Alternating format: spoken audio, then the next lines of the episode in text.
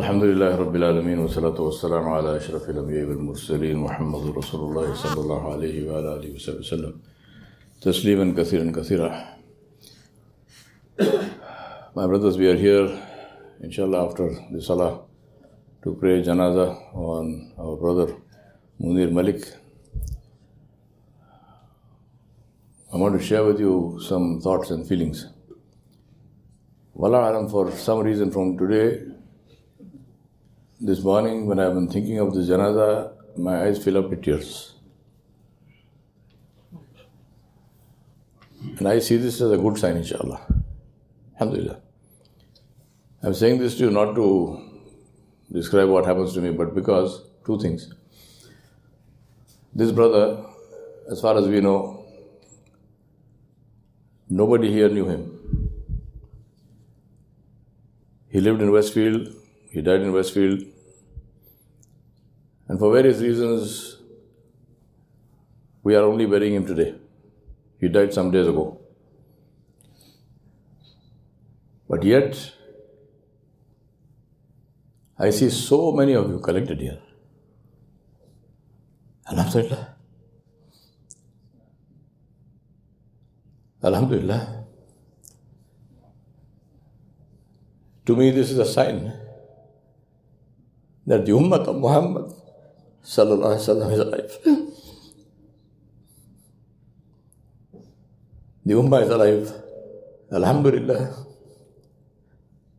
Because this Ummah is not about race. It is not about nationality. It's not about color. It is about the brotherhood of faith. We honor the brother because he was Muslim.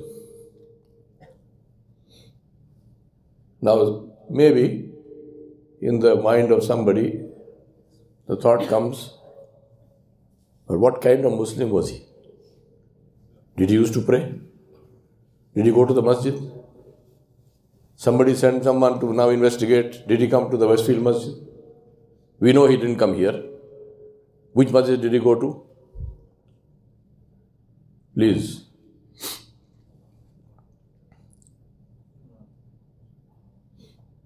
I remind myself of what Imam Hassan al Basri Rahmatullah said.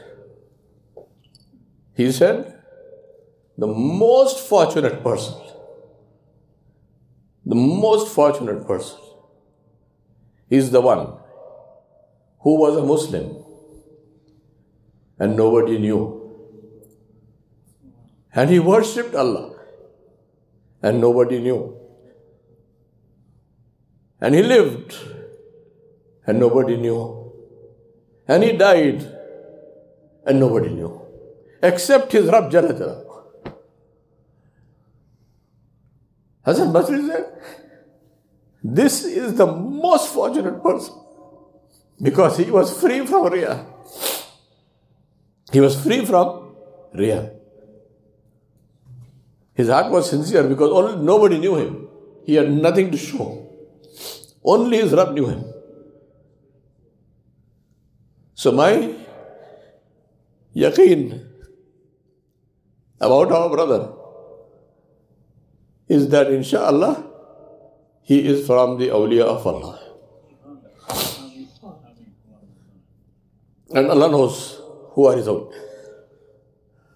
I remember the story of Musa salam, where there was a man among his people who was known to be evil. He was a bad man. He was an evil man. He troubled everybody. He caused so much of turmoil in the community that the people decided to throw him out and they banished him. And the man used to wander in the wilderness and nobody knew what happened to him. And then one day Musa alayhi salam, Allah subhanahu wa ta'ala says, Musa, that man who you guys threw out of your community, he has died. And he is in such and such a place. And my hukam to you is go and give him ghusl and pray his Salatul Janazah. and announce in the whole town, in the whole community that whoever goes with you, Allah will forgive his sins. Everybody. And Musa is astonished.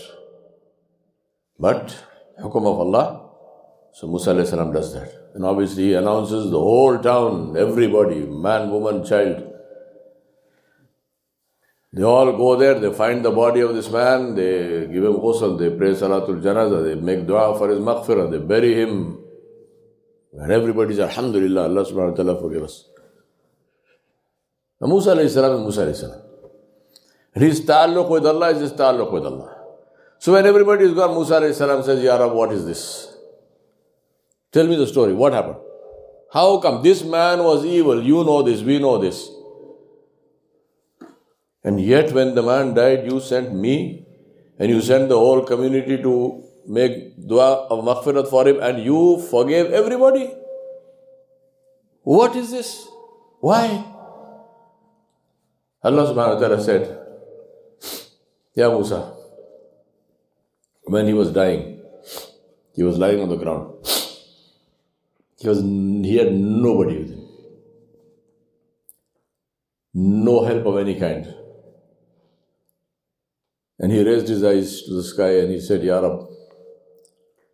He said, Ya Rab, if I knew, if I knew that by punishing me, it would make you happy, I would not ask for forgiveness. If I knew that by punishing me, you would be happy, I would not ask for, for, for forgiveness.